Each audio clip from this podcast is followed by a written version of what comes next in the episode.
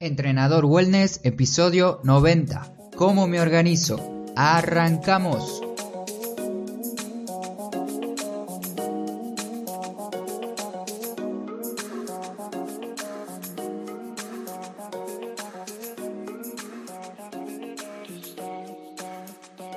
Muy buenas a todos, bienvenidos otra semana más al podcast de Entrenador Wellness. Todos nosotros tenemos nuestros propios métodos para mantener una vida ciertamente organizada para poder cumplir distintas tareas que tenemos en el día a día, asistir a eventos importantes, todo eso lo vamos escribiendo o apuntando en nuestro calendario.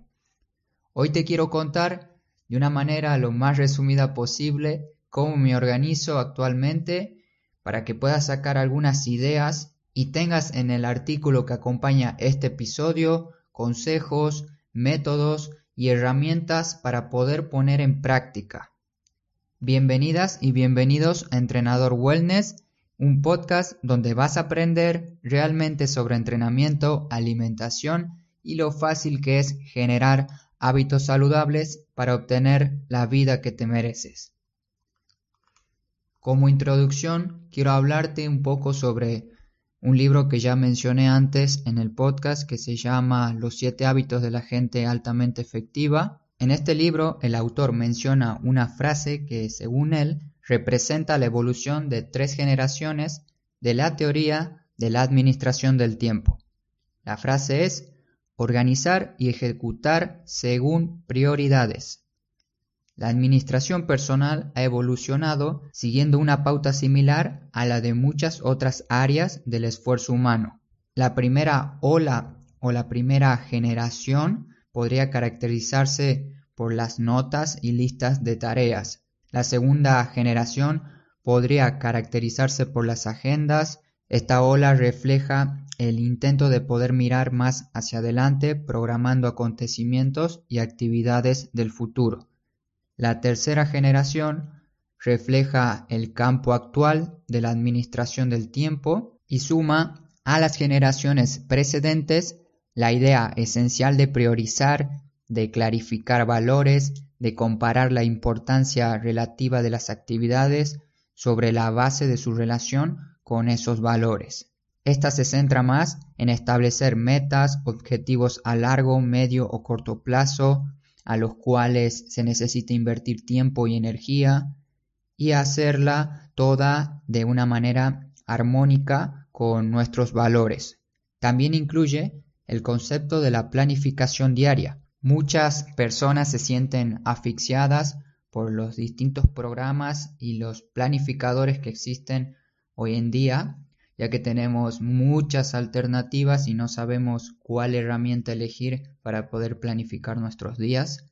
Además, la que elegimos a veces no es la correcta y ya perdemos tiempo porque hemos invertido un tiempo en aprenderla y no nos sirve.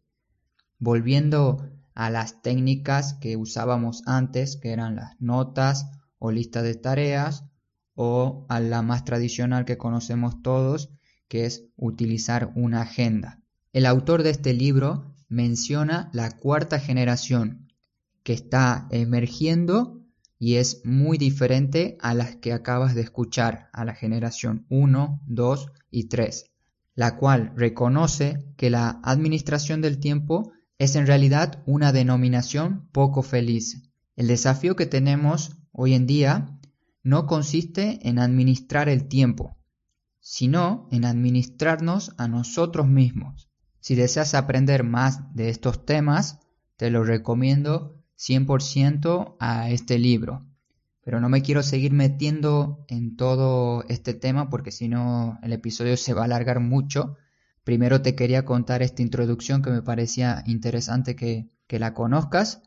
Ahora sí pasamos a cómo me organizo actualmente y a medida que yo lo vaya haciendo te iré recomendando algunos consejos para que veas si puedes o no aplicarlos. También en el artículo voy a agregar la teoría o de dónde saqué yo estas ideas, así profundices más de tal tema o tal método que te interese. No es necesario que te estudies todos los métodos o toda la teoría de lo que yo te voy a hablar.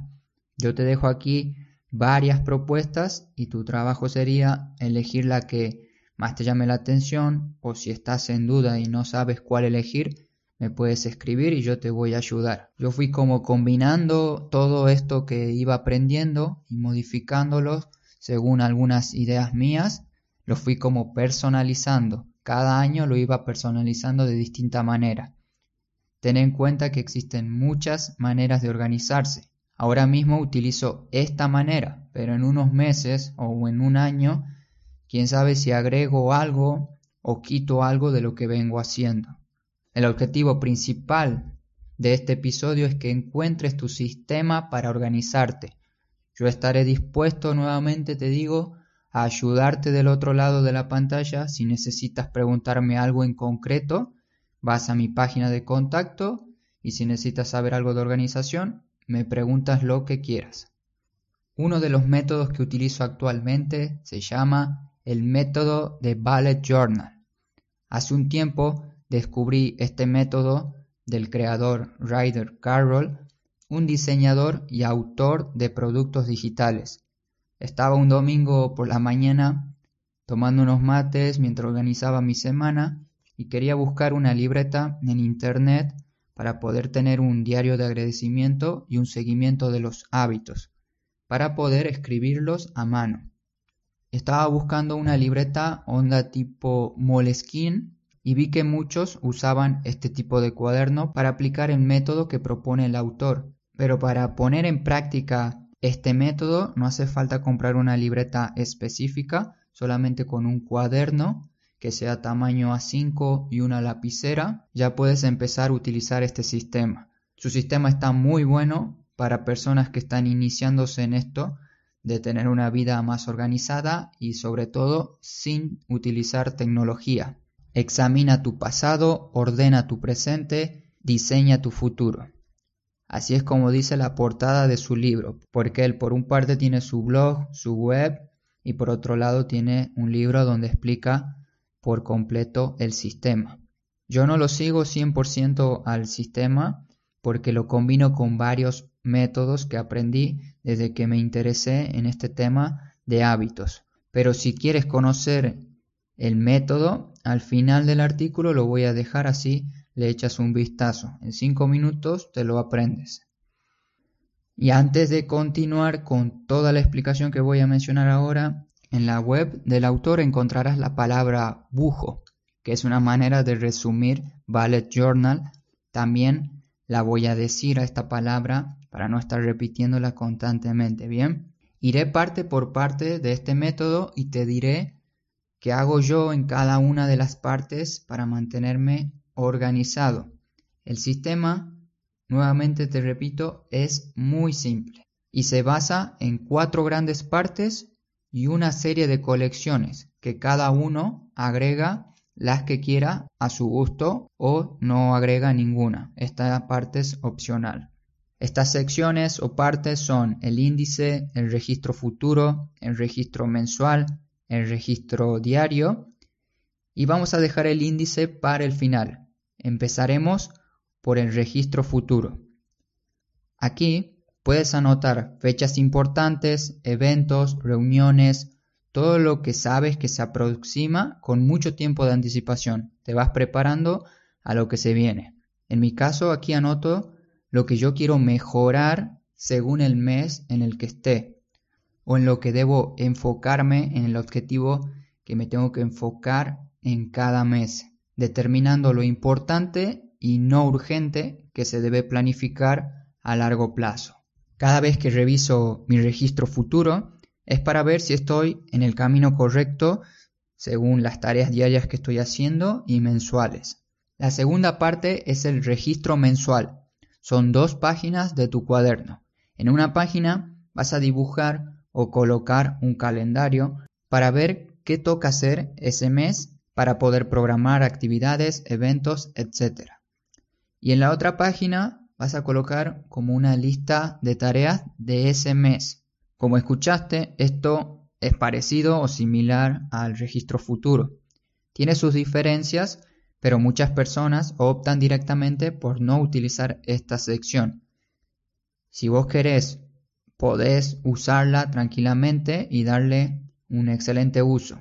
Todo depende cómo utilicemos cada uno el método. En mi caso yo no lo utilizo porque suelo usar Google Calendar, utilizando un sistema llamado Time Blocking, para mantener mis eventos organizados, los entrenamientos presenciales, las consultas por Skype, mis sesiones de entrenamiento vía Skype, fechas para ir al dentista, médico, cumpleaños, todo tipo de eventos, yo lo tengo mejor administrado en esta parte gracias a la aplicación de Google Cal. Ya tenemos dos partes. Ahora continuamos con el registro diario. Este va a ser clave fundamental de tu organización, porque no sirve de nada organizar los meses, las tareas, tu año en general, si en tu día a día no haces lo que te propones. Cada noche antes de dormir, yo reviso mi cuaderno y voy a la sección de registro diario, donde anoto las tareas que haré mañana. Existe una frase que a mí se me grabó ya hace mucho tiempo, no sé si existe, pero es las tareas del lunes se preparan el domingo. Y con esta frase yo me mantengo siempre planificando mi día el día anterior. Y si no quieres anotar tus tareas con un día de anticipación, también puedes levantarte por la mañana, agarrar tu bujo, tu cuaderno y colocar la fecha del día en el que estás y empezar a anotar tareas que tienes que hacer ese día. Hacer esto es muy liberador y te da una cierta sensación de que tú tienes el control de tu vida, que en realidad es así. Quizás digas o pienses, yo me levanto y ya salgo corriendo al trabajo porque no tengo tiempo de estar planificando tareas y este tipo de cosas. La solución es bastante sencilla es levantarnos 15 o 20 minutos antes para poder disfrutar la mañana como se debe, viendo las tareas que tenemos que hacer y, si queremos o no, desayunar. Además, este cuaderno te acompañará en todo momento. Puedes escribir notas, ideas, pensamientos, eventos que luego puedes pasar al registro mensual o futuro. El objetivo es pasar todo pensamiento de tu cabeza o tarea para el cuaderno, para poder liberar estrés, ya que nuestro cerebro no está hecho para almacenar tareas. Para mantenerme en foco en las tareas que estoy haciendo, utilizo el método Pomodoro, que son 25 minutos de trabajo por 5 minutos de descanso. Es mucho más productivo enfocarte completamente en una tarea en un corto periodo de tiempo, luego descansar y repetir, que estar dos horas, tres horas sentado frente a la computadora sin estar haciendo absolutamente nada o a veces creemos que estamos haciendo cosas pero no, no estamos avanzando como de verdad se podría avanzar. Y además utilizo GTD, otro método, para organizar mis tareas mediante una aplicación llamada Wunderlist. Esta es una aplicación de gestión de tareas. Algo que podrás hacer tranquilamente con el bujo, con el bullet o con una aplicación similar. Y llegamos a la serie de colecciones.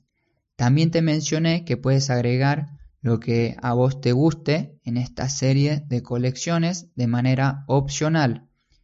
Y esta es una de las cosas que le faltaba o quería mejorar de mi sistema de organización, por lo cual estaba buscando un cuaderno. Dependía cada día de mi celular o computadora para escribir mis ideas, pensamientos y tareas con una aplicación. Y gracias a este cuaderno, a la parte de colecciones, yo puedo escribir básicamente lo que se me ocurra. Si quieres tener más ideas de qué tipo de colecciones puedo escribir, te dejo un video con más de 30 ideas para que tengas en mente qué puedes escribir en el bujo. Las mías son básicamente tres. El seguimiento de hábitos, que lo mencioné el episodio pasado, gracias a la teoría de hábitos atómicos de este libro. Un diario personal donde escribo lo que aprendí cada día, agradecimientos por escrito, historias de mi día, dibujos, ideas, etc. Lo que a mí se me ocurra, en ese momento lo escribo ya que son 5 a 10 minutos, a veces un poco más, pero no es mucho tiempo y además es un momento muy bien invertido para mí. Lejos de la computadora, lejos de pestañas y ventanas emergentes, solamente me enfoco en escribir. La conexión mano-cerebro a flor de piel. Y la última colección que se me ocurrió hace poco, ya hacía algo similar a esto, pero ahora creo que me gusta más cómo la, la organicé. Se llama 365 acciones para ser feliz o hacer feliz. Son 365 pequeñas acciones que puedo hacer por otras personas o por mí. Por ejemplo, para mí, tomar mates en un parque bajo el sol. Esa pequeña acción ya me trae bastante felicidad. O una acción para otra persona podría ser abrir la puerta a mi vecino del departamento. Son acciones muy simples, pero creo que para hacer una sola por día es una manera muy sencilla de empezar y hacerlo constante. Una vez explicado todo lo anterior, te dije que íbamos a dejar el índice para el final porque gracias a la numeración de las páginas de tu cuaderno y si no tiene, le puedes escribir abajo a la derecha el número a cada página, ya que esto te va a permitir tener tu cuaderno ordenado y sabrás dónde está cada parte, cada colección que escribiste. También es necesario utilizar una serie de indicaciones o llaves como las menciona el autor para saber qué estás escribiendo. El autor del método propone un punto para escribir una tarea, una cruz para una tarea hecha, una rayita para una nota, un signo de admiración para una idea, un círculo para un evento, un círculo con una cruz sería un evento realizado o pasado, entre otras más que puedes o no usarlas. También puedes utilizar los tuyos propios, o sea, tus propios inventos. Yo utilizo los míos, sigo varias de estas, pero tengo otras también. Y ahora, después de escuchar todo esto, ¿qué es lo que tienes que hacer? Creo que lo más importante es que selecciones un sistema, un método, la manera que más te haya gustado para organizarte y una vez que tienes en mente cuál usar, ponerla a prueba. Esta es la única manera de saber si de verdad te va a servir o no. Yo pasé por varios de ellos, varios de los métodos que vas a ver en el artículo de este episodio, y fui modificándolos, eliminándolos, cambiando algunas cosas hasta que quedó así, más o menos como te lo expliqué hoy. Puedes revisar y profundizar de los siguientes métodos que te voy a dejar en mi web con las personas que se dedican exclusivamente a determinado tema te lo intenté poner lo más fácil posible porque aquí en la web vas a tener la explicación de cada uno y si tienes dudas de cómo empezar o quieres contarme cómo te organizas actualmente para ver qué se puede mejorar, me puedes escribir ya sea en los comentarios del artículo o por privado. Muchísimas gracias por escucharme ahí del otro lado, de estar atenta, de estar atento a mis palabras Sé que fue un episodio bastante teórico, pero ahora toca ponerlo en práctica todo esto que acabas de aprender. Ya sabes que aquí me tienes del otro lado y me puedes escribir cualquier duda respecto a organización, productividad, etc. Disfruta mucho tu fin de semana, te espero en el próximo episodio, no te olvides de moverte, hasta pronto.